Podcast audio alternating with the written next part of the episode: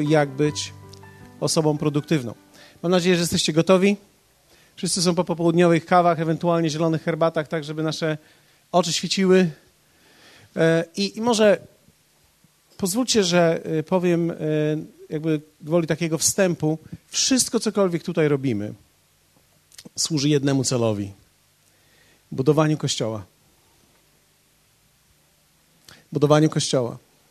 Czyli każdy temat, który poruszamy, to wzmocnienie, które dajemy, te, te narzędzia, które staramy się dać, tą wiedzę, którą staramy się tutaj wyprodukować, ona ma jakby bardzo ukierunkowany cel. Czyli chcemy, aby każdy człowiek, który jest częścią tutaj tego miejsca, był wzmocniony w swoim życiu w taki sposób, aby mógł dawać dalej siebie. Dlatego, że ja wierzę w to, że aby budować Kościół, musimy budować ludzi, którzy będą budować ten Kościół. Dlatego wszystko, cokolwiek tutaj dzisiaj będę mówił, będzie miało też ten charakter, będzie też w kontekście Kościoła. Oczywiście nie tylko, i, i mam nadzieję, że będziecie mnie dobrze rozumieli, ci, którzy chcą budować tylko i wyłącznie swoje życie, to też zadziała, e, ale to nie jest taki tutaj cel.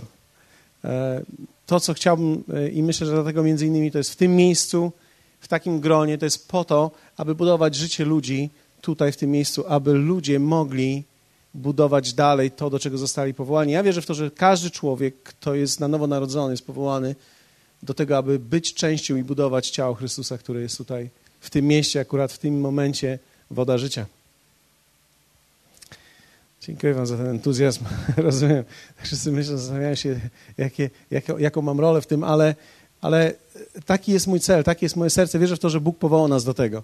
Ja, ja też nie wierzę w to, że Bóg daje mi um, czy też jakby przynagla mnie do studiowania właśnie tego typu tematów, e, abyśmy powiedzmy tylko i wyłącznie wzmacniali życie ludzi po to, żeby ludziom było lepiej. Bo nie tylko chodzi o to, żeby ludziom było lepiej, ale chodzi o to, żeby wraz z tym, że ludziom jest lepiej, żeby Kościół mógł być wzmocniony i rozwijać się w narzędzia, abyśmy mogli dotrzeć do ludzi, abyśmy mogli nawet robić takie koncerty jak ten, który był ostatnio.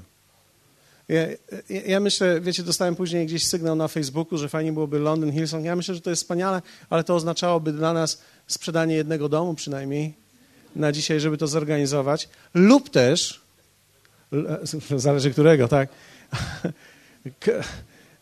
Kwe, lub też takich ludzi, wyprodukowanie takich ludzi, którzy są w stanie zasiać takie pieniądze, że nie musimy żadnych domów sprzedawać, żeby coś takiego zrobić. E, oczywiście, kiedy mówimy o produktywności, to jest szeroka sprawa, ale z pewnością ona również dotyczy kwestii finansów, ponieważ nasza produktywność dzisiaj, cokolwiek robimy, cokolwiek sprzedajemy, cokolwiek produkujemy, czymkolwiek się zajmujemy, w pewnym sensie jakby sumuje się w produkcie finansowym. E, I oczywiście nie można wszystkiego zebrać do finansów, ponieważ my produkujemy wiele różnych również aspektów naszego życia i myślę, że Mądrość życia to jest bycie produktywnym w każdym z obszarów, do którego zostaliśmy powołani. Więc może najpierw e, popatrzmy dlaczego. W Kaznodziei 5, 10 jest taki fragment, który e, jest, jest ciekawy, myślę. Jak czytałem go kilka razy, to tak uśmiechałem się i pomyślałem, że w Biblii jest mnóstwo takich fragmentów, które są dziwne na początku. Dopóki człowiek nie patrzy na nie właściwymi oczami. Więc werset dziesiąty mówi tak, gdy majątek rośnie, to wiecie, to jest ciekawe, ja już nie głosiłem z 10 dni. I ja to czuję, że nie głosiłem 10 dni. Dajcie mi 10 minut, żebym się rozkręcił. Gdy majątek rośnie, rośnie liczba tych, którzy z niego korzystają. I jego właściciel ma z niego tylko taki pożytek, że jego oczy go oglądają.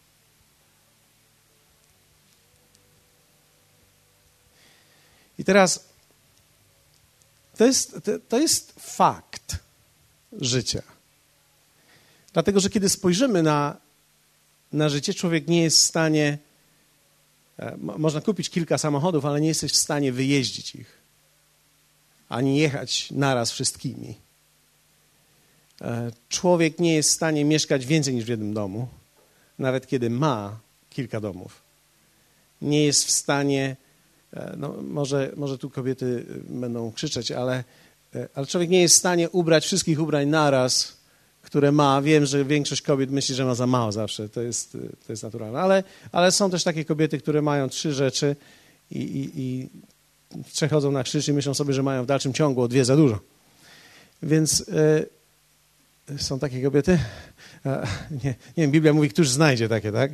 No, to chyba o tych mądrych jest tutaj mowa, nie wiem, ale, ale rzeczywistość jest taka, że kiedy majątek rośnie, czyli kiedy stajemy się owocni w życiu, tutaj mamy to słowo przetłumaczone jako majątek, ale, ale w rzeczywistości w hebrajskim tutaj mamy to słowo dobra, czyli dobra, które produkujemy.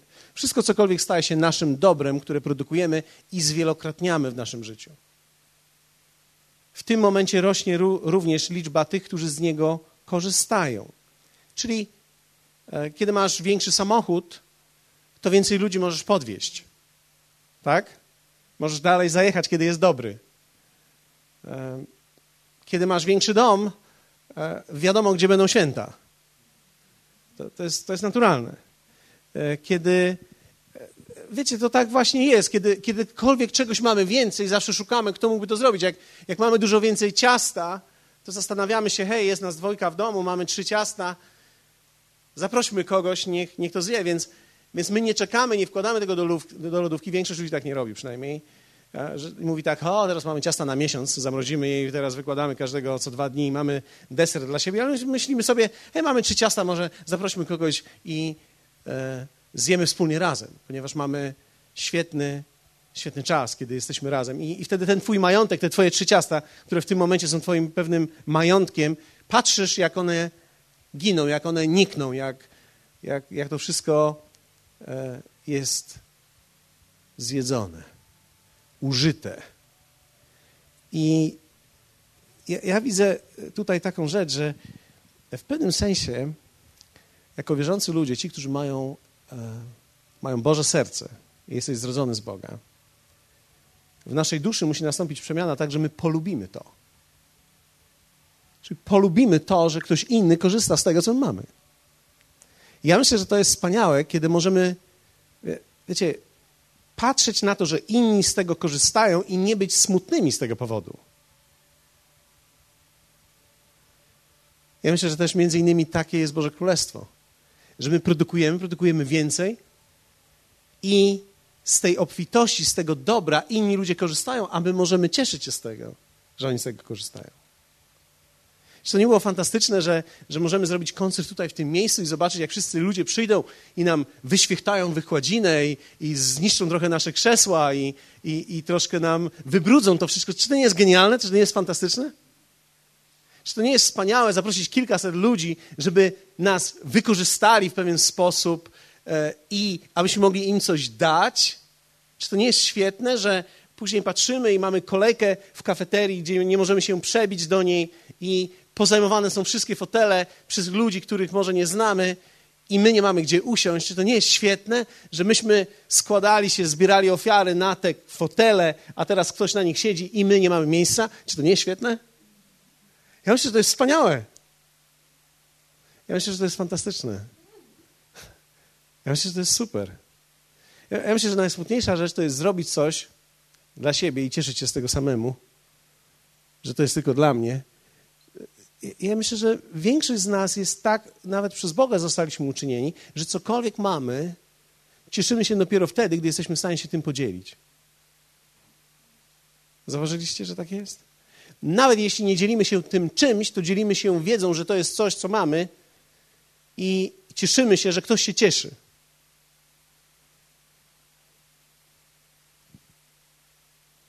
Jak kupisz bluzkę i, i, i, koleżanka zobaczy, że o, masz nową bluzkę, tak, mam nową bluzkę, zobacz, jaka fajna bluzka. Wyobraź sobie, kosztowała 87 zł i było 70% przeceny i nawet kosztuje 17,70. Czy to nie jest genialne? Tak, fantastycznie, w jakim to sklepie jest. I teraz na, nagle rozmawiamy. Nie mówisz, co cię to obchodzi.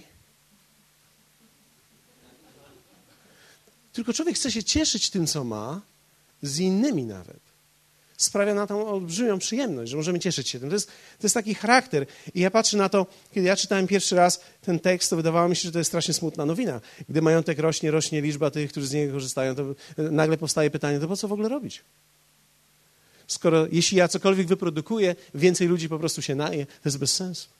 Ale okazuje się, że tak nie jest, dlatego że to jest dokładnie Boży charakter. Bóg uczynił wszystko, tworząc to, ciesząc się, że inni z tego mogą korzystać. To jest charakter, który umieścił w nas. Że my możemy tworzyć tak naprawdę życie dla innych. Wiecie, dla mnie to jest genialne, że mogę studiować biznes, pieniądze dla innych ludzi.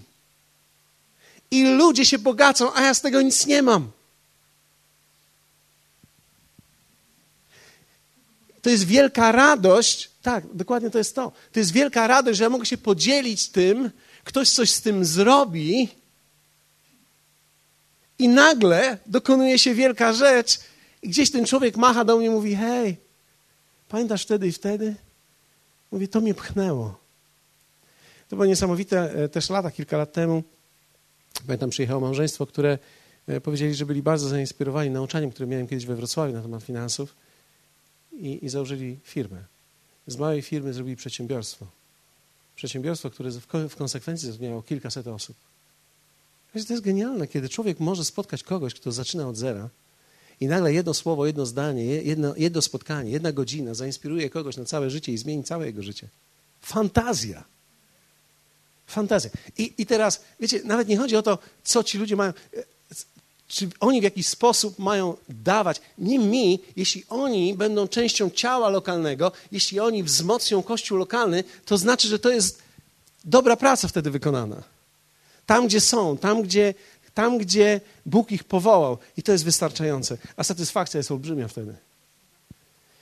Dlatego, kiedy patrzymy na to, że majątek rośnie, rośnie liczba tych, którzy z niego korzystają, to nie jest smutna wiadomość, to jest radosna wiadomość. I tutaj mówimy, że ma tylko taki pożytek. Wiecie, e, nie jest to użyte, że ma tylko taki, ale że ma taki pożytek. Tak? W hebrajskim nie ma tego sformułowania, tylko taki, ale że ma taki pożytek. I ten pożytek jest taki, to wtedy to zmienia troszeczkę charakter. Nie jest, nie jest takie negatywne, bardziej jest pozytywne, że ma taki pożytek, że może na to patrzeć. Czy to nie jest cudowne, że dzieci przychodzą do ciebie do domu i wyjadają twoją lodówkę? Na którą ty pracowałeś i ty zagospodarowałeś, oni wyjadają wszystko, a im starsi są, tym wyjadają więcej. To jest wspaniałe. To jest wspaniałe, że trzeba ciągle iść do sklepu i kupować nowe rzeczy. To jest cudowne. Ja myślę, że najgorsza rzecz, która się może zdarzyć, to jest, kiedy nikt do ciebie nie chce przyjść i nic nikt nie chce od ciebie. To jest wielka radość, kiedy ludzie przychodzą do nas i korzystają z tego, co mamy. Więc kiedy człowiek tworzy dla siebie, zawsze będzie tworzył mało. Kiedy tworzy wiele i nie cieszy go, że inni z tego korzystają, to kiedy poczytacie kilka wersetów dalej w kaznodziei, to ściąga mu sento z powiek. Dlatego, że bogactwo, które jest tylko dla danego człowieka, on zaczyna chronić je, bo boi się, że ktoś mu to zje i on zaczyna, przestaje spać z tego powodu. No straszne jest. Smutne. Ale pytanie, które y, rodzi mi się, kiedy mówimy o produktywności, o tworzeniu, o dawaniu z siebie, to pierwsze pytania, które się rodzą i które chciałbym zadać Tobie, to jest, co się w Tobie dzieje, kiedy słyszysz słowo produktywność, obfitość? Nawet takie słowa jak bogactwo. Jak nam się kojarzą? Albo pieniądze. Jakie emocje towarzyszą ci, kiedy o tym myślisz? Jakie emocje w tobie powstają, gdy, ktoś o tym mówi? Gdy ja o tym mówię? Gdy twoja żona o tym mówi?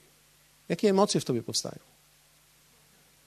Dlatego, że wydaje mi się, że w momencie, kiedy będziesz w stanie zaobserwować swoje emocje, twoje emocje dużo ci powiedzą o tym, co o tym myślisz. Jakie emocje powstają w nas, mówi nam o tym, co głęboko wierzymy tak naprawdę w tych, w tych dziedzinach. Jakie myśli ci się nasywają, bo ja, ja na przykład często słyszę takie myśli. Nie wolno z tym przesadzać. Nie wolno w tej kwestii iść za daleko. Trzeba z tym uważać. Nie wolno się w tym zatracić. A wiecie, kiedy obserwuję życie kościelne, to muszę powiedzieć Wam, że więcej w moim doświadczeniu życia Kościoła zobaczyłem, że wierzący ludzie więcej giną z powodu pasywności w życiu niż z powodu podążenia za bogactwem. To jest bardzo ciekawe, bardzo interesująca obserwacja. Analizowałem wielu ludzi i zobaczyłem, że o wiele groźniejsze jest bycie pasywnym niż bycie aktywnym i pójście w bogactwo. I w cielesny sposób bogacenia się. Widziałem więcej tych, którzy w kościele usiedli i umarli pasywnie, niż tych, którzy się rozwinęli. I nie mówię do końca o tym kościele, bo, bo w pewien sposób ten kościół ma pewną naturę wyjątkową. To znaczy, on nie jest tak, że po prostu spadła na nas jakaś kropla wyjątkowa, ale my tworzymy go celowo w inny sposób, z inną myślą. Ale, ale kiedy patrzę na chrześcijaństwo w ogóle i kiedy czuję się też w pewien sposób współodpowiedzialny za to, co się dzieje, widzę, że pasywność nazwana jest w bardzo niebezpieczny sposób duchowością u nas. Ludzie pasywni wyglądają na duchowych. Czyli ci, którzy nic nie robią, nic nie tworzą, wyglądają na bardzo, bardzo duchowych ludzi. Tak naprawdę my na, nazwaliśmy w chrześcijaństwie tak naprawdę pasywność nazwana jest duchowością, ale ja bym chciał, żebyśmy my zaczęli nazywać ją dysfunkcją. Czyli ja, ja wierzę w to, że kiedy człowiek jest pasywny, kiedy nie tworzy, kiedy nie produkuje, tak naprawdę to jest dysfunkcja życia. Jest pewnego rodzaju aborcja życia. Aborcja tego, co zostało w nas zasiane. I mamy mnóstwo przykładów takich w Kościele. I myślę, że to jest coś, co gdzieś jest we mnie, że ja nie wierzę w to, że, że tak długo, wiecie, tak długo jak będziemy usprawiedliwiali dysfunkcję, ona będzie znajdowała w nas swoje miejsce. Tak długo jak ty jesteś w stanie sam usprawiedliwić swoją dysfunkcję, ja nie mówię, że każdy z nas ma dysfunkcję, ale mam nadzieję, że rozumiecie mnie, kiedy, kiedy tak mówię. Dlatego, że chciałbym, żeby w tym odnaleźli się wszyscy, którzy mnie słyszą, zarówno tu, którzy są, jak również ci, którzy słuchają na płycie. Tak długo jak ja będę usprawiedliwiał, dlaczego nie mogę i znajdę w sobie usprawiedliwienie, to jest moja dysfunkcja. Zwróciłem uwagę na jeszcze jedną rzecz, że człowiek jest w stanie być tak twórczym, żeby usprawiedliwić swoją dysfunkcję, że gdyby tylko tą twórczość użył do tego, żeby jej nie usprawiedliwić, prawdopodobnie by coś zrobił. Dlatego, że okazuje się, że tyle samo trzeba twórczości do tego, żeby dysfunkcję usprawiedliwić, ile żeby coś w życiu zrobić. Wiecie, żeby usprawiedliwić swoją dysfunkcję? Dlaczego w domu siedzę i nic nie robię? Żeby to usprawiedliwić przed sobą, przed ludźmi, przed światem, przed dziećmi, przed domem, przed żoną, przed rodzicami. Trzeba być kreatywnym. I gdybym teraz tą twórczość użył tylko i wyłącznie do tego, żeby coś zrobić, udałoby mi się. Wiecie, myślę też, troszeczkę nawet zmienia mi się to podejście do spotkań, bo nawet aby być na spotkaniach w kościele, konieczne jest, aby sobie to umieć organizować w życiu i mieć właściwie ułożone priorytety, a nie po prostu mieć wolny czas i brać brak innych zajęć czy relacji. Czyli e, może się zdarzyć, że ktoś nie ma nic innego do roboty i z nudów ma kościół. I to staje się przyczółkiem jego dysfunkcji. Dlatego, że ja wierzę w to, że prawdziwe życie to jest to, że ty masz tak wiele różnych rzeczy i musisz ułożyć swoją pracę, swoje zajęcia, żeby na spotkaniu być. Ja nie wierzę w to, że nie można tego zrobić w ogóle. Czyli nie wierzę w to, że człowiek powinien żyć tak bardzo, nazwijmy to kreatywnie, że nie ma czasu na Kościół. Dlatego, że to mówi bardziej wtedy o jego priorytetach. Ale nie wierzę w to, że człowiek, który żyje produktywnie, zawsze ma czas na wszystko bez żadnej potrzeby organizacji. On potrzebuje organizować. On musi to ułożyć. Dlatego, że w życiu to tempo mówi również o pewnej produktywności życia. Jesteście ze mną? wierzę w to, że aktywny człowiek i produktywny człowiek to prawdziwy Boży człowiek. Czy można być produktywnym, nie dając z siebie nic? Ostatnio zadałem sobie pytanie odnośnie dziesięciny, na przykład, czy można być produktywnym, nie dając swojej dziesięciny? I te, teraz to mnie się nasuwa coś takiego, że wszystko zależy od tego, co nazwiemy produktywnością. Jak szerokie chcemy, aby było nasze życie. Dlatego, że możemy być produktywni dla siebie, aby skonsumować, ale możemy też być produktywni na wielu różnych płaszczyznach, do których nas Bóg połączył i możemy być produktywni na wielu miejscach. W wielu miejscach.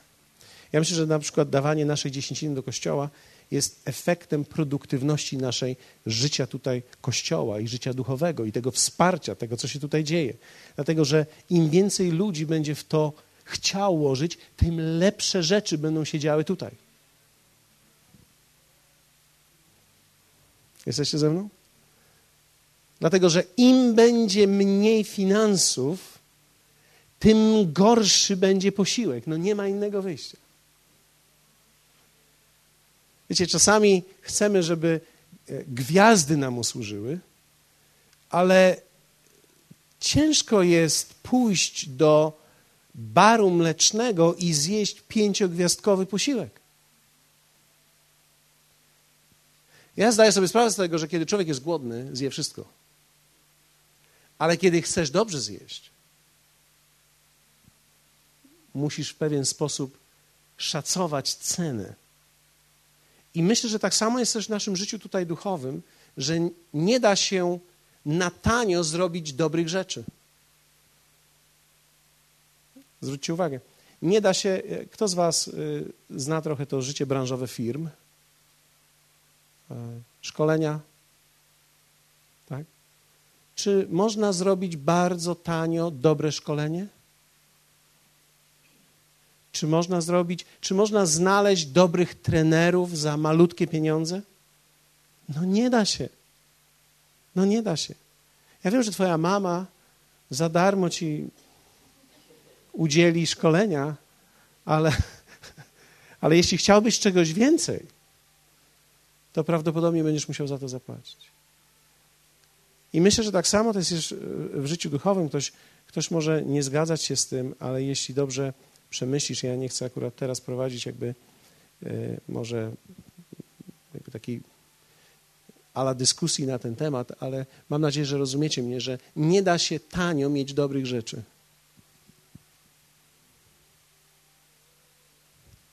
To jest taka zasada życia.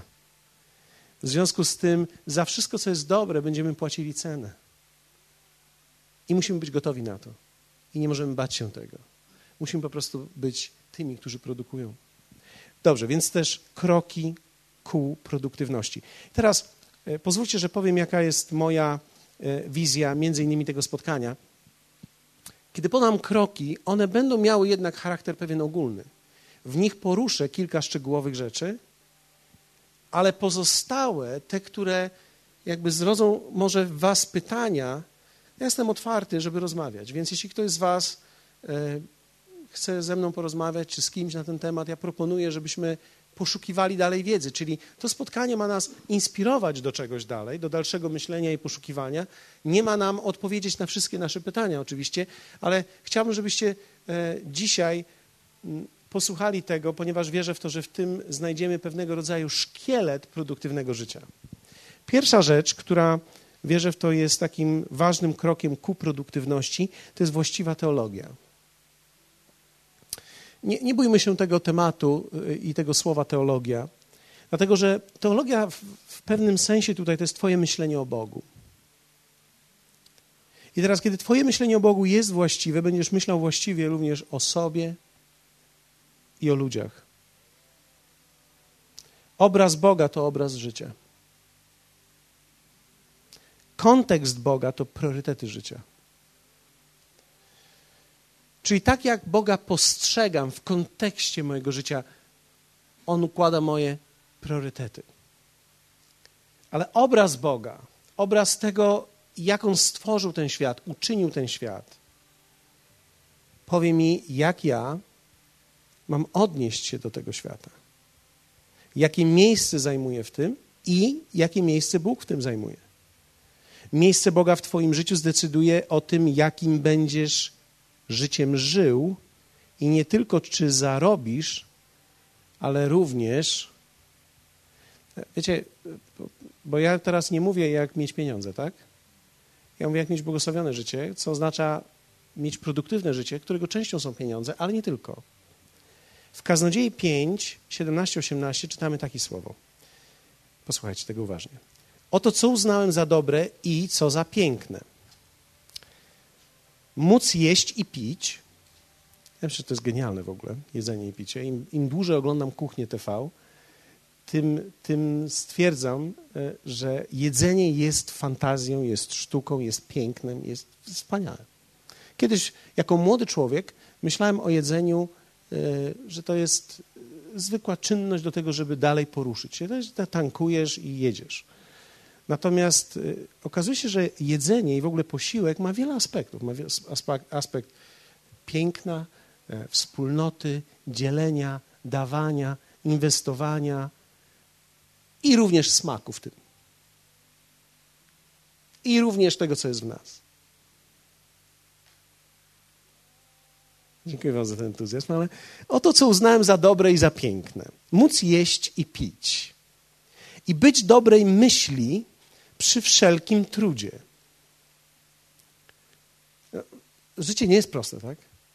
My dzisiaj nie, nie wróciliśmy e, ani z Bahama, większość z nas, gdzie spędzamy całe nasze życie i, e, i nie, nie wróciliśmy spod palmy, gdzie właśnie piliśmy kokosowy sok czy, czy cokolwiek takiego, tylko wróciliśmy z pracy, wróciliśmy z różnych naszych zajęć, wróciliśmy z konfrontacji, z wysiłku, wróciliśmy z różnego rodzaju sytuacji, które się działy.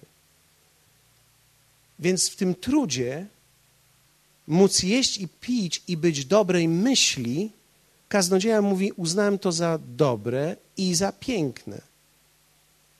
I teraz, jaki się znosi pod słońcem ten trud podczas krótkiego swojego życia, które mu dał Bóg, bo to jest jego los. Tak jest nasze życie, tak? W pewnym sensie ono jest krótkie tutaj, w tym ciele.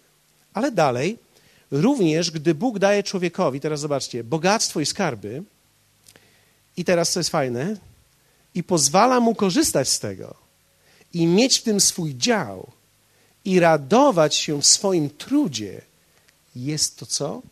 dar Boży. Nie wiem, czy widzicie, ale to jest, to jest pewna teologia życia. Kaznodzieja mówi, że, że bogactwo i dobre życie jest darem od Boga, które nie przychodzi do nas jako paczka, ale jest konsekwencją naszego produktywnego życia w kontekście Boga. Bo teraz można mieć bogactwo, i można też jeść, i można też pić, i nie mieć z tego zadowolenia. I czytamy o tym również w kaznodziei, nie będę tego cytował, że to jest najgorsze, co się może przydarzyć człowiekowi. I najgorsze, co się zdarza człowiekowi, który żyje bez Boga, to jest, że on zbiera i bogaci się i przez jeden zły traf traci wszystko, i jego dzieci nie mogą z tego korzystać, tylko ktoś inny korzysta, a one muszą zacząć od nowa. No to jest już tragedia. Kiedy całe życie pracowałeś na coś i jeden traf sprawia, że tracisz wszystko, twoje dzieci nic z tego nie mają, muszą zaczynać tak, jak ty zaczynałeś, od zera. Albo może z jakimś małym długiem hipotecznym po tobie. I teraz, e, dlatego, dlaczego mówię o tym kontekście Boga? Dlatego, że ja nie wierzę w to, że człowiek jest naprawdę bezpieczny, tworząc cokolwiek bez kontekstu Boga. Bóg jest absolutnie konieczny nam we wszystkim. On jest absolutnie konieczny w naszym życiu, w tworzeniu tych wszystkich fantastycznych rzeczy.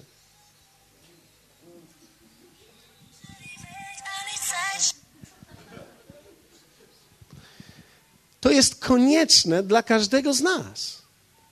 Wiecie, ja, ja nie wierzę w to, że człowiek może wyprodukować coś wspaniałego bez Boga, żeby się tym cieszyć. Jeśli wyprodukuje coś wielkiego bez Boga, prawdopodobnie nie będzie mu dane się tym cieszyć. Drugie. właściwa filozofia. Moje spojrzenie na życie będzie kształtowało we mnie mój motyw. Nie, nie, bójmy się tych słów filozofia, teologia. To są bardzo proste rzeczy. Każdy z nas ma teologię, każdy z nas ma filozofię. Każdy człowiek myśli o Bogu.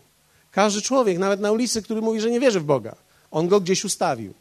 On umieścił go w jakimś swoim trybie. Każdy człowiek ma filozofię życia. Każdy człowiek z powodu filozofii tworzy w sobie motyw.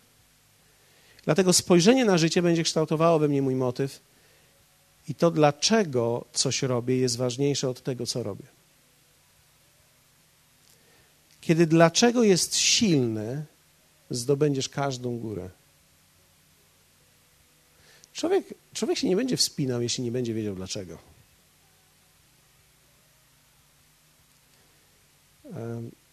No, może tak, ja, ja nie mam wglądu w wasze życie, ale ja jestem pastorem kościoła tutaj. Więc współsłużę z niektórymi z was, z większością w zasadzie.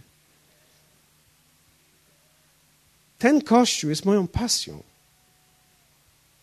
To jest filozofia mojego życia, ja chcę go budować. To jest moja pasja i jest głębokie dlaczego. Wierzę w to, że Bóg powołał nas do tego. Wierzę, że to jest nasz czas, nasz moment, nasza chwila. Nasza chwila, która będzie trwała 50, 60, 70 lat. To jest nasz moment, nasza chwila, nasze kilkadziesiąt lat. To jest moje życie. Tak On zdefiniował je przed założeniem świata, a ja miałem okazję odkryć to, gdy miałem kilkanaście lat. Tak to odkryłem i to dlaczego we mnie jest niesłychanie silne, więc kiedy przychodzą trudności, ja mam w sobie olbrzymie pokłady paliwa, żeby przejść trudności. Ponieważ dlaczego to jest we mnie przerażająco silne. Czasami jest tak silne, że się boję, że nie mogę się załamać. Prawdopodobnie mogę. Ale czasami, gdy tą siłę odczuwam, odczuwam ją tak mocno, że myślę sobie, kiedy mam taką siłę, ja po prostu nie mam siły się załamać. I nawet kiedy się załamię raz, drugi, trzeci, odczuwam, że mam siłę, żeby powstać i zacząć jakby od zera. To poczucie tej, tej siły zrodzone jest z tego głębokiego dlaczego we mnie. I myślę, że Bóg ma takie dlaczego dla każdego z nas, które sprawi, że to będzie tworzyć i kreować Twoją filozofię Twojego życia, Twojej produktywności, tego, dlaczego Ty to robisz. Że robisz to oczywiście, że dla swojego domu, oczywiście, że robisz to dla swoich dzieci, oczywiście, że robisz to dla swojej żony, męża, oczywiście, że robię to dla współbraci, Bo nawet czasami, jak siedzimy w domu, mamy pięcioosobową rodzinę i kiedy myślę sobie, hej, zro zrobimy jakiś posiłek fajny, myślę, kogo zaprosimy, kto by mógł z nami być i zjeść. No i w pewnym sensie, po co zapraszam, masz pięć osób, dwa psy, więc generalnie jest już tłum, ale, ale kiedy człowiek coś tworzy, chcesz dzielić się z innymi tym, co tworzysz. To jest takie naturalne w nas. To jest filozofia. To dlaczego jest takie silne? Twoje dlaczego tak naprawdę sprawi, że zdobędziesz każdą górę i twoje dlaczego zdecyduje, kto się do tego twojego dlaczego przyłączy. Dlatego, że każdy człowiek, aby być produktywnym, potrzebuje ludzi, którzy mu pomogą w tej produkcji. Każdy człowiek. Żaden, a może tak, większość rzeczy, które będziesz chciał wyprodukować, będzie wymagało więcej niż jednego człowieka do tego. Tak? Cokolwiek chcesz sprzedać, potrzebujesz sprzedawcy. Potrzebujesz kogoś, kto przywiezie towar, potrzebujesz kogoś, kto sprzeda towar.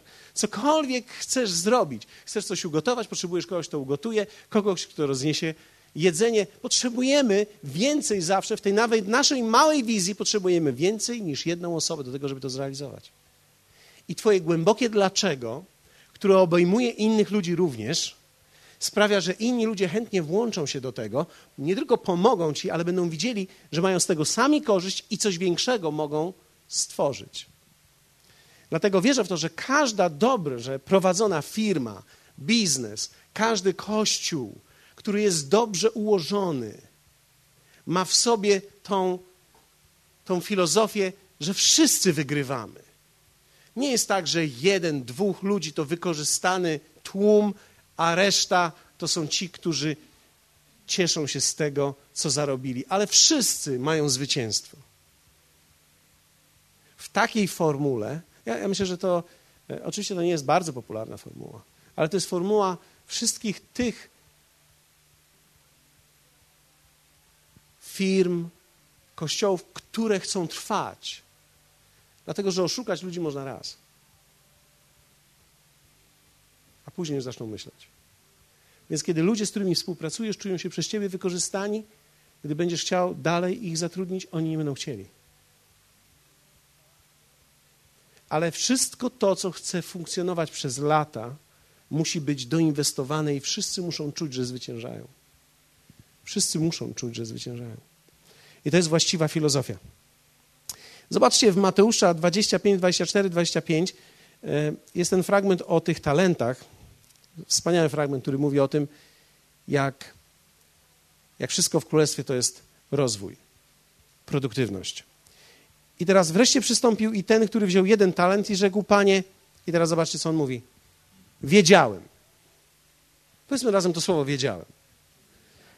Zwróćcie uwagę na to słowo, możecie nawet, jeśli macie Biblię i będziecie to czytać może w domu, podkreślcie to słowo, dlatego że to słowo definiuje wszystko, co ten człowiek zrobił. Dlatego, że ten człowiek zrobił coś, ponieważ miał pewną filozofię życia, filozofię patrzenia na rzeczywistość, którą skwitował tym słowem wiedziałem. Czyli moja wiedza o Tobie, o życiu, o tym, co się dzieje, była taka. Wiedziałem o Tobie żeś człowiek twardy, że żniesz gdzieś nie siał i zbierasz gdzieś nie rozsypywał. Bojąc się tedy, odszedłem i ukryłem talent twój w ziemi. Oto masz, co twoje. Zwróćcie uwagę na takie słowa. Wiedziałem o tobie, czy koncepcja drugiego człowieka, żeś człowiek twardy, to jest ocena, ocena tego, jak, jak widzimy drugiego człowieka, że żniesz gdzieś nie siał, inaczej mówiąc, pewien niesprawiedliwy sposób masz błogosławieństwo. Zbierasz gdzieś nie rozsypywał. Szczęści ci się. I teraz, bojąc się tedy, czyli byłem pełen strachu, zwróćcie uwagę na to, no, to jest emocje, które się rodzą. To są emocje, to jest filozofia człowieka nieproduktywnego. Odszedłem. Nie poszedłem gdzieś, odszedłem. Wycofałem się. Zrobiłem kroki do tyłu. Ukryłem Twój talent w ziemi. Oto masz, co Twoje. Oczywiście ten fragment nie ma tylko negatywnego sformułowania. Ten, ten fragment również mówi dalej o tym, który ma pięć talentów. I zawsze znajdą się ludzie, którzy mają właściwą filozofię życia. To jest bardzo ciekawe, że nie, niekoniecznie są to ci, co tak dużo cytują fragmentów.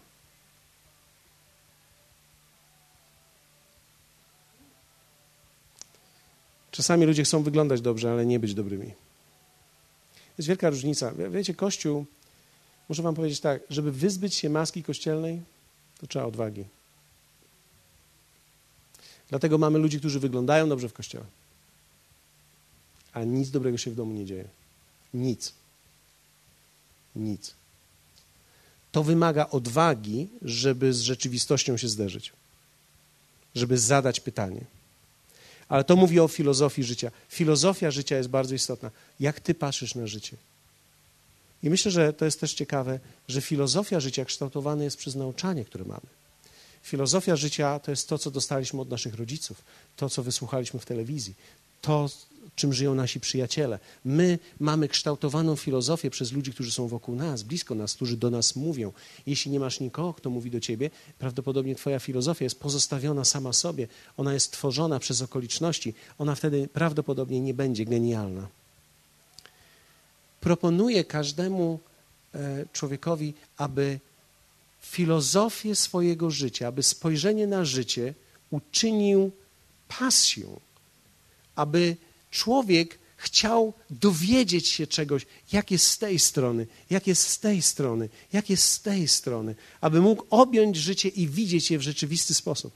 Ja myślę, że to jest niesamowite. To oczywiście jest też nauczanie słowa, w jaki sposób jesteśmy nauczani słowa, czego jesteśmy uczeni, jakie akcenty są w tym słowie. To wszystko ma znaczenie. Jesteście ze mną jeszcze? Dobrze? Nie, nie jest to za trudne? Mamy właściwą teologię, mamy właściwą filozofię i właściwą metodę.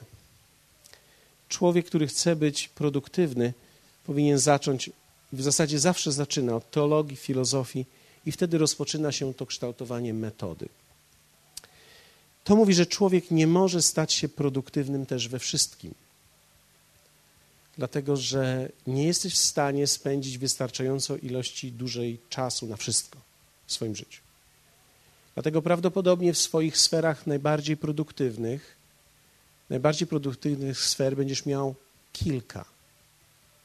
Najczęściej dochodzimy do miejsca, że mamy jedną. Ale możemy zacząć od kilku. Ale prawdopodobnie nie będziesz bardzo produktywny we wszystkim. Czyli nie można być produktywnym i e, w pewien sposób, e, kiedy patrzę, ktoś zaczyna jedną firmę, drugą inną i jeszcze chciałby się uczyć angielskiego i jeszcze na gimnastykę i jeszcze może e, kuchnię TV i będziemy razem gotować. Człowiek nie jest w stanie być dobry w tym wszystkim. Część z tych rzeczy mogą być to twoje hobby. I to jest w porządku. Ale człowiek nie może być produktywny we wszystkim. Dlatego tutaj metoda zaczyna tworzyć w nas pewien kierunek. To jest kombinacja pewnych darów w nas. Jesteś jakoś skonstruowany, obdarowany, masz pewne dary. Kombinację darów, kierunku Twojego życia, dlatego że można mieć pewne dary, ale ciągnie się w jakąś stronę. I to, w jaką stronę cię ciągnie, jest bardzo ważne. Co chcesz robić, co, co chciałbyś tworzyć, co widzisz, jakie problemy dostrzegasz. To jest bardzo istotne. Kombinacja darów, kierunku, pasji, Myślę, że człowiek nie będzie dobry w niczym, w czym nie ma pasji. Jaka jest Twoja pasja dzisiaj? Gdzie masz pasję? W czym masz pasję? Co jest pasją Twojego życia? Myślę, że to jest niesamowite, kiedy człowiek ma pasję w czymś, tak naprawdę zaczyna tworzyć wokół tego niesamowitą liczbę wiadomości, wiedzy, ukierunkowuje swoje życie wokół danej pasji. Człowiek, który ma w czymś pasję, będzie wiedział więcej o danej rzeczy niż większość ludzi, która w, tym, w tej kwestii nie ma żadnej pasji. Kiedy spotkasz kogoś, kto ma pasję w muzyce, on będzie wiedział wiele na ten temat. Więcej niż przeciętny człowiek. Wiecie, ja słucham muzyki, ale ja nie jestem muzykiem. Większości tytułów nie jestem w stanie zapamiętać. Ale ktoś, kto jest w muzyce, pamięta tytuły, pamięta wykonawców, pamięta, kto, kto miał wokal w tym, a, a kto jaki instrument, a jeśli jeszcze w ogóle grasz na jakimś instrumencie, to wtedy wiesz, kto jeszcze gra, a kto jest dobry w tym instrumencie, a, a kto gdzie występuje i ty wiesz, że w danym, w danym miejscu będzie koncert taki, ta, takiego instrumentalisty. Ty o tym wiesz i wiesz, po ile są bilety. Inaczej mówiąc, człowiek, gdy ma pasję w czymś, wie o tym wiele. A? Proponuję teraz, na czymkolwiek piszesz, zapisz jedną rzecz, w której masz pasję. Nie pięć, jedną. Jeśli robisz notatki, zapisz jedną rzecz, w czym masz pasję. I sąsiad nie podgląda. Coś cię bierze w tą stronę to jest coś, co jest pewną determinacją w tobie. Jest też pewnego rodzaju pragnieniem. Kiedy widzisz człowieka, który jest w swojej pasji, to jest aż przyjemnie patrzeć na niego w tym i uczestniczyć w jego pasji.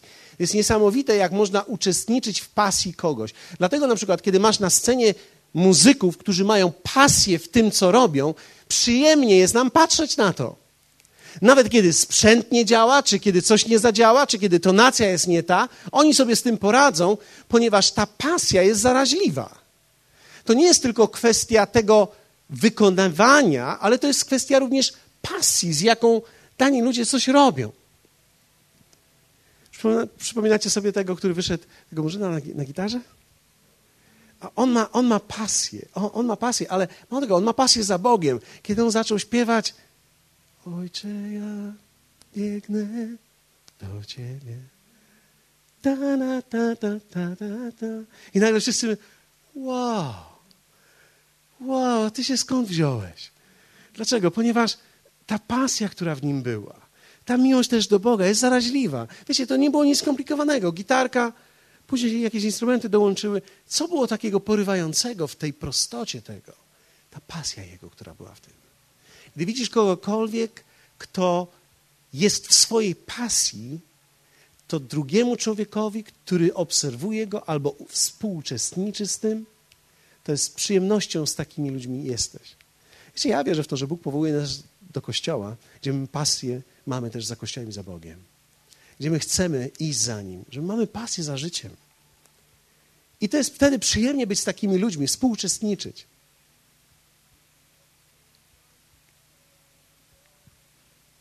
Okej. Okay.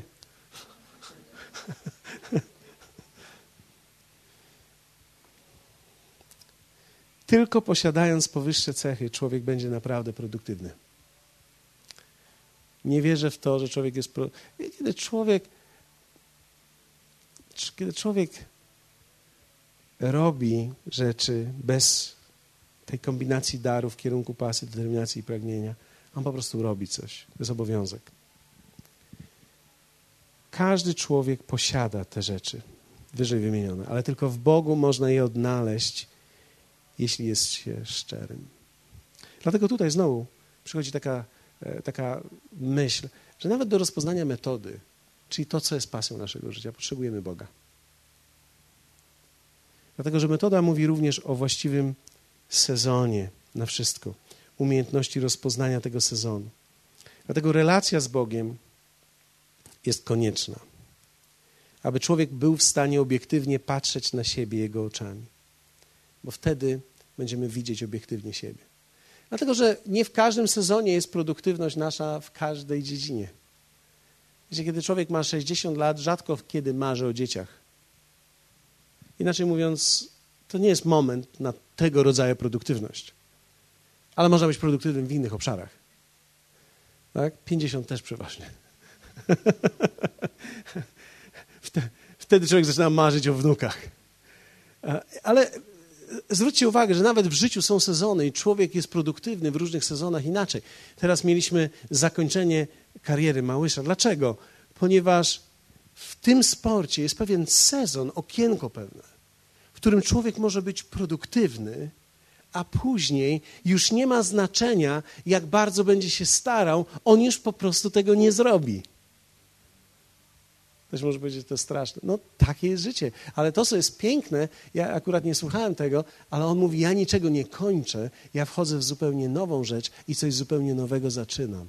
I to jest piękno, że człowiek, kiedy potrafi rozpoznać swoje sezony i nie związać się z daną jedną produktywnością życia, jest w stanie odkrywać, że nawet wtedy, kiedy coś się kończy, w tym samym czasie coś się zaczyna.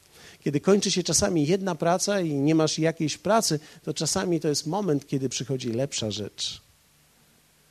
Kiedy, kiedy kończy się produktywność w jednym obszarze, zaczyna się produktywność w kolejnym obszarze. I to jest wspaniałe. Możemy to jednak rozpoznać, kiedy patrzymy na siebie i na swoje życie we właściwym obszarze, prze, przez właściwe Boże okulary. Więc właściwa metoda jest ważna. To, jaką drogę wybierzesz, tą metodę, którą masz. Dlatego to jest istotne tak dla młodych ludzi, tak?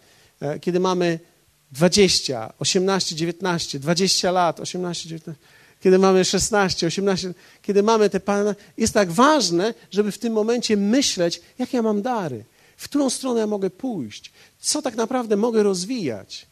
Dlatego, że to nie jest dobrze, kiedy człowiek ma 40 lat i mówi, ja tak naprawdę nie wiem, co ja bym chciał. Bo nawet wtedy, już kiedy masz 40 lat i coś byś chciał, to już nie wszystko możesz chcieć. Tak? Dlatego, że kiedy masz 40, powiedzmy 4 lata i nagle ja bym sobie teraz pomyślał, ja bym chciał zostać bokserem. Problem jest tylko taki, że tak, tak jak ja się czuję silnym, to już tak szybki nie jestem. I wy, wiecie, dla mnie w dalszym ciągu jest szybko, ale aż tak szybko to nie jest. I teraz czasami, e, kiedy oglądaliśmy sporty walki z matem, e, przed nawróceniem długo, kiedy oglądaliśmy sporty walki, e, te w klatkach bardzo lubiliśmy. Te takie najbardziej brutalne, gdzie tam wynoszą ludzi i tak dalej. A to przed nawróceniem było. Czyli przed dzisiejszym spotkaniem. to, to muszę wam powiedzieć, że ja zawsze dopingowałem tym, którzy mówią, 42 ma i jeszcze walczy. A wtedy stałem po jego stronie, bo ten wyszedł 26 lat, a ten 40 lat, 42 lata już jest tak u schyłku i, i mówię, o zobacz, dołożył mu, mat, zobacz, dołożył mu. I nagle się okazuje, ten trzy szybkie ciosy i ten znoszą tego 42-latka. I, ale, ale mówią, ale jednak gratulujemy mu. Jednak mu w dalszym ciągu gratulujemy, bo wytrwał 56 sekund, a to jest bardzo dużo. Więc, więc jest sezon na wszystko, tak? Ja, ja, ja teraz do klatki bym prawdopodobnie nie wszedł e, z takim 26-latkiem e, czy 22-latkiem, dlatego że to nie jest już ten moment. To nie jest już ten moment. Wiecie, ja, ja sobie biegam, e, ale ja już nie zostanę sprinterem. Dlatego, że już nie działa tak, jak powinno działać. Ja mogę sobie potruchtać, ale wygląda to raczej jak terapia niż jak sport. To jest, to jest bardziej jak terapia. Więc, więc ta metoda jest istotna. W co zasiejesz swoje życie jest bardzo ważne. I kiedy masz 35 lat, powiedzmy dzisiaj, to jest tak istotne, że kiedy podejmujesz duże decyzje, to prawdopodobnie duże decyzje będą kosztować cię kolejne 10 lat. I teraz pozwól, że ci powiem, bo ja już jestem w tym miejscu, że kiedy człowiek ma 40 parę lat, to wtedy wie, że każda kolejna decyzja to już jest te, te kolejne 10 lat, to nie jest to samo 10 lat, kiedy się miało 20 lat. Kolejne 10 lat to już jest bardzo cenne 10 lat. Każdy kolejny dzień Twojego życia będziesz mierzył coraz cenniej. Wczoraj Wczoraj wieczorem zachodziło pięknie słońce. Mamy, mamy w taki sposób usytuowany dom, że akurat zachodziło nad tą aleją modrzewiową. I, i tak zaczyna już je tak, takie kosić. I było takie piękne słońce. I wiecie, ja pomyślałem sobie, ja, ja je dopatrzę do końca. Dlaczego? Ponieważ kiedy człowiek miał 20 czy 18 lat, patrzyłeś na zachód słońca, mówię, ładny. Ale kiedy masz 44, myślisz sobie, ja lepiej popatrzę. Ja, ja lepiej tę każdą minutę chcę zobaczyć, dlatego że to jest już wyjątkowy moment dla mnie. Wiecie, ja prawdopodobnie zobaczę jeszcze parę zachodów i może w różnych miejscach, ale, ale rozumiecie, że to jest zupełnie inaczej waży, tak? Człowiek ma zupełnie inne podejście do każdej czynności. Zupełnie nowe podejście do każdej czynności. Kiedyś, tak jak mówiłem, e, kiedy, e, kiedyś jedzenie to było tankowanie szybkie do kolejnego biegu. E, teraz jedzenie to święto jest. W większości rzeczy już nie możesz jeść, więc cokolwiek możesz jeść, świętujesz każdą rzecz, każdą łodygę świętujesz. Zobacz, to mogę zjeść teraz i, i to mogę zjeść, i kawałek tego liścia mogę zjeść. Ha, super. Ser? Nie, dziękuję. Nie, dziękuję. Oczywiście i tak do lodówki wieczorem czasami zachodzę i robię sobie jednego rola. Rolo z sera. Chodzę tak później. Przypominają mi się wtedy młode lata. To jest zupełnie nowy, nowy przedział, dlatego metoda jest bardzo istotna, bo metoda również jest związana z sezonem. Czwarte. To, co tworzy produktywne życie, to jest właściwy charakter. Wiele potrzebnych cech do bycia osobą produktywną jest przez nas celowo kształtowane, a nie tworzone poprzez czas tylko. Musimy pracować nad naszym charakterem. Jak wielu z Was może rozpoznać w sobie, że Wasz charakter jest tak cudowny i tak wiele zmian potrzebuje? Innymi słowy, zachwycamy się swoją osobowością, ale tak jak cudownie osobowość mamy, jak, jaką ją mamy, tak potrzebuje ona zmian w wielu obszarach. Robić rzeczy właściwie, bo tak trzeba, to jest pewna etyka, pewna właściwość charakteru. Co oznacza, że potrzebujemy być uzdrowieni w naszym charakterze? Dlatego potrzebujemy relacji z Bogiem. Pewne cechy choroby z powodu zranień trwają przez wiele lat. wierzcie mi, wiele lat. Dlatego potrzebujemy Boga w danych obszarach. Czasami zajmuje nam wiele lat w ogóle, żeby zdefiniować, co w nas jest. Bo nie wiemy, z czego wynikają dane emocje, dane odczucia, co się dzieje, kiedy zostajemy sami, co się dzieje, dlaczego się boimy danych rzeczy, dlaczego się pewnych rzeczy boimy, a pewnych nie boimy, dlaczego, dlaczego dobrze jest nam, gdy jesteśmy tu, a nie tutaj. Wiecie, to wszystko wymaga pewnej naszej samoobserwacji i sprawdzenia naszego też charakteru, dlatego że Bóg nie dał nam charakteru, tylko chce, abyśmy kształtowali ten charakter. Charakter jest fundamentem, na którym opiera się cały sukces człowieka. Dlatego nie jest dobrze zbudować tylko wysoko, ale trzeba umieć budować głęboko. Nasz charakter to nasz wewnętrzny stosunek do ludzi. Po, pozwólcie, że to jest tak. Odwróć się do sąsiada i powiedz, dobrze, że jesteś. No, tam, trochę tak, jakbyś miał to na myśli. Okay? Zróbmy tak, zagrajmy troszkę taką scenę i powiedz, fajnie, że cię widzę. Okay. No dobrze. I teraz zobaczcie, zrobiliśmy to dla potrzeb wspólnoty. Ale każdy z nas, każdy z nas i tak coś myśli o tych, których widzi. Hmm. Hmm. Hmm. Są pewni ludzie, których nie lubisz. Są pewni ludzie, których nie znosisz. Są pewni ludzie, których lubisz. Są pewni ludzie, których byś wolał nie widzieć. Ja, ja mówię tylko teraz o tych, którzy są szczerzy. Tak? Potraficie się zidentyfikować z tym? Człowiek musi umieć to w sobie rozpoznać i zadać sobie pytanie, dlaczego. Dlatego, że nasz charakter to nasz wewnętrzny stosunek do ludzi i on zawsze wyjdzie. Nasz wewnętrzny stosunek do zasad. Nasz wewnętrzny stosunek do samych siebie. Nasz wewnętrzny stosunek do Boga. Stosunek do ludzi wychodzi właśnie w taki sposób, że e, my jesteśmy mili dla potrzeb, natomiast jesteśmy tacy, jacy naprawdę myślimy, gdy jest naprawdę sytuacja prawdziwa. Czyli najczęściej, gdy jest konflikt, wychodzi dokładnie to, co myślę, a nie to, co jest moją kurtuazją.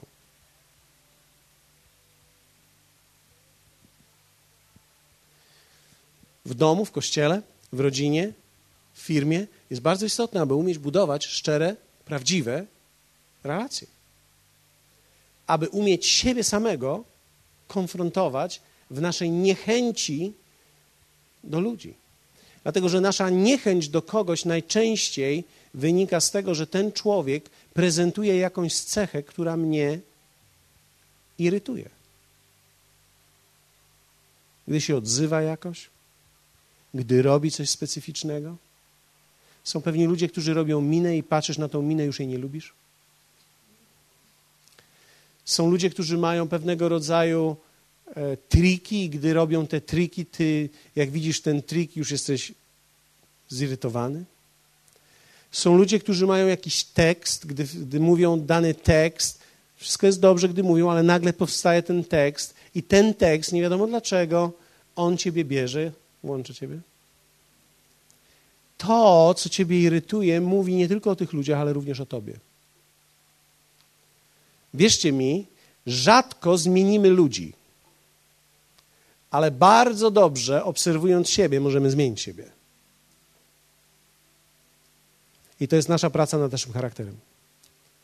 Stosunek do zasad to jest stosunek, to jest stosunek między innymi do takich rzeczy, jak gdy jedziesz samochodem, w jaki przepisowy sposób jedziesz. To jest Twój stosunek do zasady pewnej. Ja nie mówię, czy to jest dobre, czy złe. W tym momencie pozwólcie, że nie, nie rozmawiamy teraz o, o żadnej etyce, tylko pewna jest zasada, jest 50 na godzinę, ty jedziesz 65. Co czujesz, gdy jedziesz 65? Mówi ci o Twoim stosunku do zasad, albo przynajmniej do tej zasady. Są pewnie inne zasady, które bardziej przestrzegasz. Na przykład powinniśmy myć zęby dwa razy dziennie. Trzy razy dziennie. Po każdym posiłku powinniśmy myć zęby. Tak? Jak wielu z Was słyszało, że po każdym posiłku powinniśmy myć zęby? Kto z Was myje zęby po każdym posiłku? Wiecie, czasami nawet tak, wymyjemy rano, bo, bo rano kwestia huch, tak? Huch to, to wa, wa, wartościowa sprawa, e, więc myjemy rano, a później wieczorem mówimy, idziemy spać na brudasach, lastasach. Hmm? Okej. Okay. To mówię o pewnym stosunku do zasad, tak? Do tego, jak ty, jak ty odczuwasz, gdy daną rzecz robisz. Pamiętam, pamiętam, e, jak Peter Daniels jeszcze wiele lat temu na jednej ze swoich płyt mówił o pewnych zasadach, zasadach porządku w domu. I mówił, jego żona mówiła, zawsze zostawiasz piżamę rozrzuconą. Gdziekolwiek. Ja chodzę i zbieram tą piżamę. No, dużo zbierania nie ma, dwie części przeważnie, ale, ale to już jest jakieś zbieranie. Jak musisz zebrać, ktoś rzucił tu, tu, musisz to zebrać, to już jest irytujące. Jak ktoś robi cały czas, ci, którzy mieszkają z kimś, to wiedzą, o czym mówię, tak? I teraz on mówi tak, nie, muszę to w sobie zmienić. I pewnego dnia wyjechał już do pracy i jadą już ubrani w krawacie, jak to Peter Daniels oczywiście, i jedzie elegancko swoim samochodem. I nagle mu się przypomniało, że zostawił dół piżamy niezłożony w jakimś miejscu. Zaczął zawracać. Jego żona mówi, co się stało? A wiesz co, piżamę zostawiłem nie w tym miejscu, co trzeba. Ona mówi, Peter, nie żartuj. Już jesteśmy z 5-10 minut w drodze. No, po co teraz zawracasz? Jak ja wrócę do domu, to posprzątam. On mówi, ja wiem o tym, że ty to możesz zrobić, ale to złamie moją zasadę. I wiecie co? Ja pomyślałem sobie, ciekawe, czy ta rzecz, która działa w Australii, zadziała u mnie. Ja nie wiem, jaki ja byłem wcześniej, jeśli chodzi o moją piżamę. Nigdy mojej żony nie pytałem. To nie była nigdy jej uwaga w moją stronę. Nie wiem, czy to wynikało z tego, że ma dużo miłosierdzia, czy byłem taki wspaniały. Ale to nie była jej uwaga, ale pomyślałem sobie, że to jest rzecz, na którą ja nigdy nie zwracałem uwagi. Nawet nie wiem, jak to było przed. Ale pomyślałem sobie, że ja nad piżamą popracuję. W związku z tym rano zdecydowałem, że będę składał moją piżamę. Ja ją ściągam, będę ją składał i kładł ją w jednym miejscu złożoną. Ona czasami teraz zmienia miejsce, ale w dalszym ciągu jest złożona, jest w jakimś innym miejscu. Moja żona ją przestawia z różnych rzeczy, z różnych powodów przestawia ją. Ale się nie przestawia, przekłada, prawda? Aż tak źle nie jest.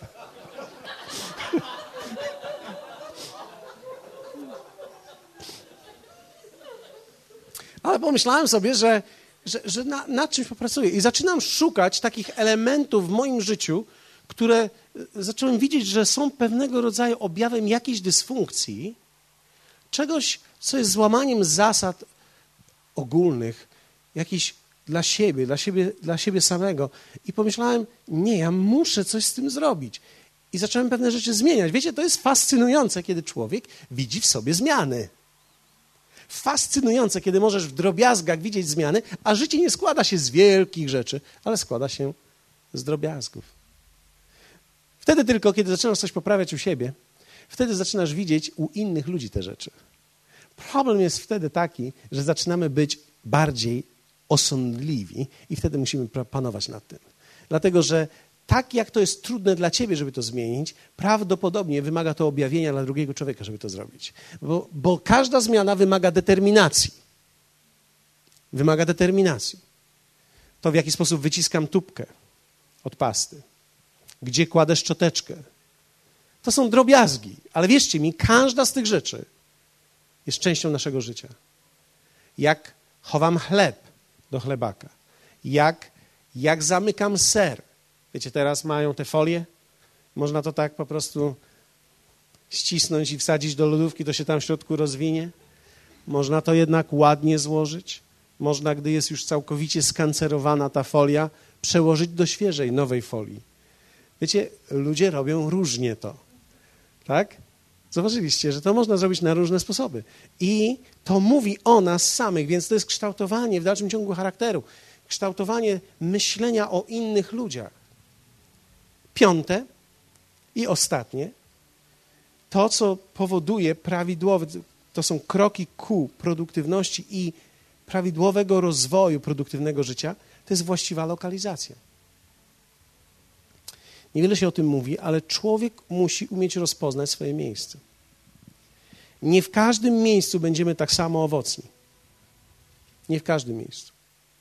To jest bardzo ciekawe, ja mówiłem to kilka razy, kiedy T.D. Jakes w, w zachodniej Virginii miał kościół, kościół miał 200 osób i to tylko na święta wielkanocne. Ale kiedy przeniósł się do Dallas, pierwszej niedzieli przyłączyło się 1500 osób do kościoła. I teraz człowiek w różnych miejscach i sezonach jest inaczej owocny. I miejsce, lokalizacja jest bardzo istotna. Byłem zafascynowany, kiedy pojechaliśmy na Florydę i zobaczyliśmy drzewa pomarańczowe. Z pomarańczami na drzewach. To było fascynujące dla mnie. Pomyślałem sobie, że to jest piękny widok. To był dla mnie tak egzotyczny widok, że stanęliśmy i robiliśmy sobie zdjęcia przy tych, przy tych drzewach. Bo ja widziałem zawsze tylko pomarańcze w skrzynkach ale wiszące na drzewach jest to genialne. Ale wiecie, potrzebny jest klimat, miejsce, właściwe umiejscowienie tego drzewa mówi o tym, że ono wyrośnie w danym miejscu. I ja wierzę w to, że każda rzecz to jest kwestia miejsca. To jest, to jest kwestia miejsca. Nawet, nawet jeśli chodzi o kościół, to jest kwestia miejsca. Trzeba znaleźć właściwy kościół, a nawet jak się znajdzie właściwy kościół, to trzeba znaleźć miejsce w tym kościele. Bo to nie wystarczy tylko znaleźć kościół, adres, trzeba znaleźć miejsce w tej społeczności. Dlatego, że we właściwym miejscu ja jestem twórczy, ja się rozwijam, jestem produktywny. Otoczenie bowiem ma na nas wpływ. Dlatego człowiek powinien zawsze wybierać, z kim przebywa najczęściej. Czy z ludźmi, z którymi jesteś, to są ludzie, którzy się rozwijają. Wiecie, z Biblii wyczytałem taką jedną rzecz, że lepiej być z którzy odważą się szukać rozwiązań, niż z normalnymi, co jedzą swoje dzieci.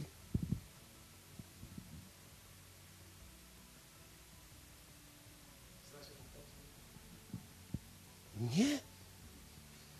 Wow. No to mamy zadanie domowe. Lepiej być w grupie trendowatych, którzy szukają rozwiązań, niż w tak zwanym normalnym miejscu z tymi, którzy jedzą swoje dzieci. Okej, okay, to jest zadanie domowe. Wszyscy, którzy wiedzą, gdzie to jest w Biblii, to gratuluję. Najważniejszy test lojalności, e, pamiętam jak Tony Miller mi o tym mówił często, najważniejszy test lojalności to lojalność względem powołania i tego, co mam w sercu.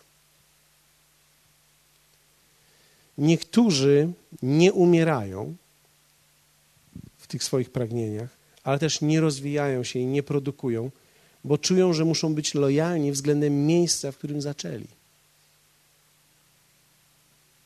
Myślę, że to nie jest prawidłowe.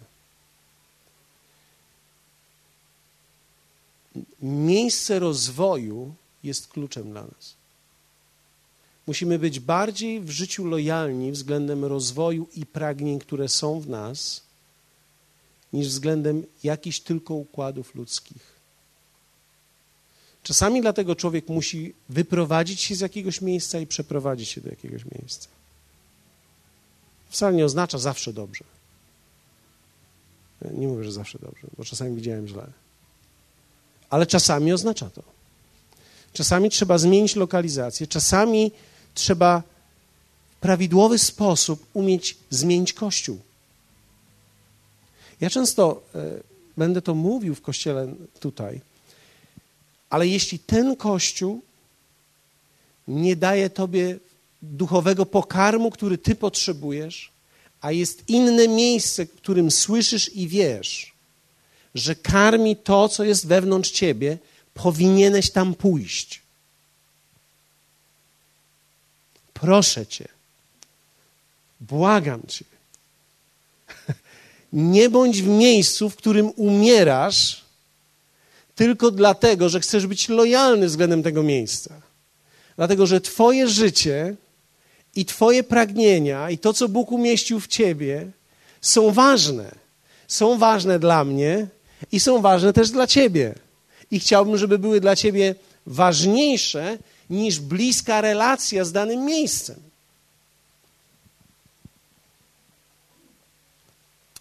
A tak, poza tym chcę powiedzieć, że jesteśmy w dobrym miejscu owocnym. To jest miejsce owocne, ja wierzę w to. To jest miejsce owocne i można się tutaj rozwijać. Ja wierzę w to. Myślę, że tak jest. Mam tego kilka dowodów. Mam też kilka antydowodów, ale też musiałem je jakoś wytłumaczyć. Czy jest to dobrze wytłumaczone, czy to jest moja dysfunkcja? Nie wiem jeszcze. Ale wierzę w to, że to jest dobre miejsce, wierzę w to, że to jest dobry kościół, wierzę, że dostaniesz dużo informacji, ale nie wierzę w to, że można się zmieniać tylko siedząc. Człowiek musi zrobić coś z tą informacją, którą słyszy. Musisz coś zrobić ze swoim życiem. Możesz rozwijać się, ale każde rozwojowe miejsce będzie również cię naciskać w rozwoju. A to nie jest przyjemne. Każda dobra ziemia spowoduje Twoją śmierć. Czyli ziarno, które będzie w niej zasiane, wyśle sygnał śmierci w Twoją stronę.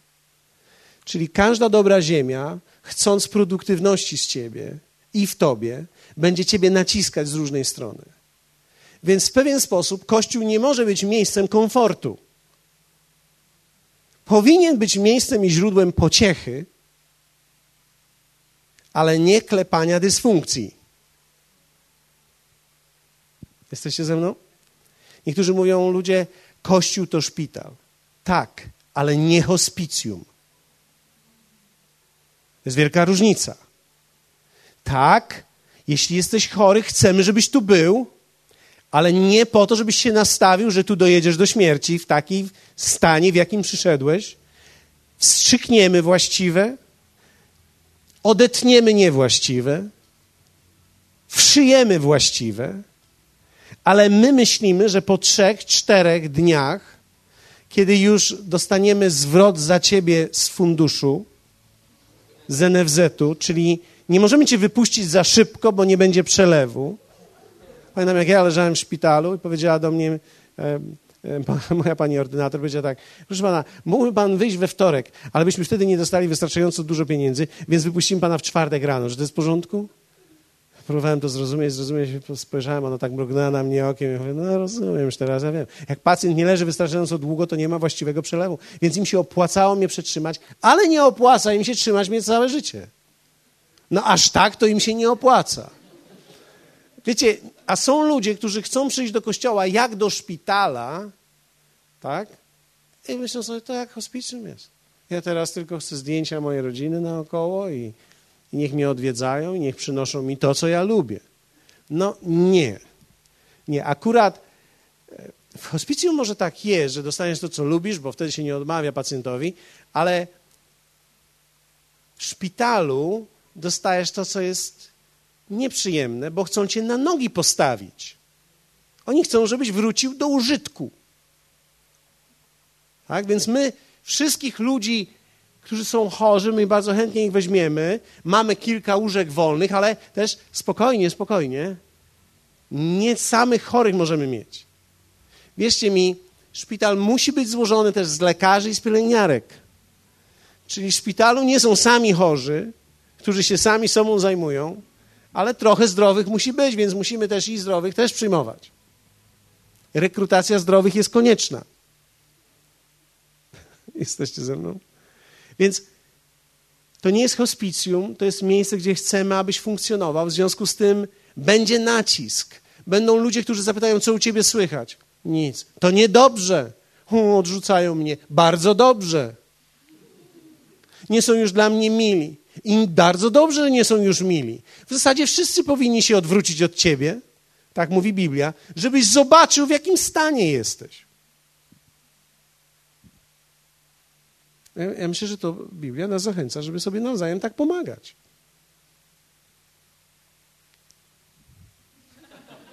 Ja pomyślałem sobie, że tym miłym akcentem rozpoczniemy mecz Polska-Grecja. ja, ja, ja, wierzę w to, że, że Kościół musi mieć tą miksturę. Jeśli, jeśli my tutaj w tym miejscu, wiecie, prawdziwa, dobra lokalizacja to nie jest lokalizacja, w której mnie poniosą. Jest pewien element porządku, w który ja muszę wejść. Każde dobre miejsce ma swój pewien porządek, ma swoją duchową dyscyplinę, ma pewnego rodzaju wymagania, ma swoje wymogi i to jest prawidłowe. Takie jest życie. A my chcemy tego życia się uczyć. Dlatego każdy rodzaj dysfunkcji w zdrowym miejscu będzie objawiany i my chcemy pozbyć się tego. Dlatego też w Kościół jest najbardziej bezpiecznym miejscem na początek, aby się oduczać tych nieprawidłowych rzeczy, aby zacząć być produktywnym tutaj, w tym miejscu również.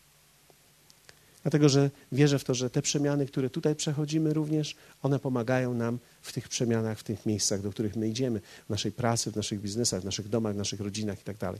Wiecie, nawet po dzisiejszym spotkaniu ktoś wróci, będzie szukał swojej piżamy, ktoś wróci, posprawdza, jakie ma szczoteczki, te wszystkie rzeczy, posprawdza, jak wygląda jego złożona wędlina z sano. Wiecie, jest wiele dobrych rzeczy, które mogą się wydarzyć. Jest wiele dobrych rzeczy, które mogą się wydarzyć. Ktoś przeczyta Biblię i zobaczy, gdzie byli trendowaci gdzie byli ci, co jeli własne dzieci. Wiecie, jest wiele rzeczy, które będą naciskane na nas i myślę, że to jest zdrowe. Wierzę w to, że to jest zdrowe. Bóg powołał nas do produktywności. Ja powiem, od, od, kilku lat, to nie było zawsze we mnie, to też chciałbym powiedzieć wam, nie było zawsze we mnie. Mi się wydawało, że ja nie miałem koncepcji życia, nikt mi nie mówił, że życie musi być produktywne. Ja, ja dowiedziałem się o tym. I na szczęście byli ludzie, którzy mi o tym powiedzieli, że w życiu to jest pewna kwestia produktywności, że to nie jest kwestia, że się urodziłem, no to mam talent i jest fajnie. Nie. Trzeba tworzyć, trzeba budować, trzeba tworzyć klimat. Myślę, to, myślę też, y, ja tam dzisiaj samochodem miałem taką myśl, że nawet w domu, w naszych rodzinach powinniśmy tworzyć klimat produktywności. Rozmowę o tym, co słychać, co robisz, co robiłeś, w czym dzisiaj brałeś udział. Także każdy dzień nagle ma znaczenie. Co u ciebie? A nic. To, to niedobrze. To co się z tobą stało? Co, wiecie, nagle, nagle twoje najbliższe środowisko wytwarza w tobie taki ciąg prawidłowy. Rozmawiamy o tym, co zrobiliśmy, co stworzyliśmy, co pomalowaliśmy, co przekopaliśmy, e, co wyczytaliśmy, ile przeczytaliśmy, co zapisaliśmy, ile zapisaliśmy. To, to wszystko ma znaczenie.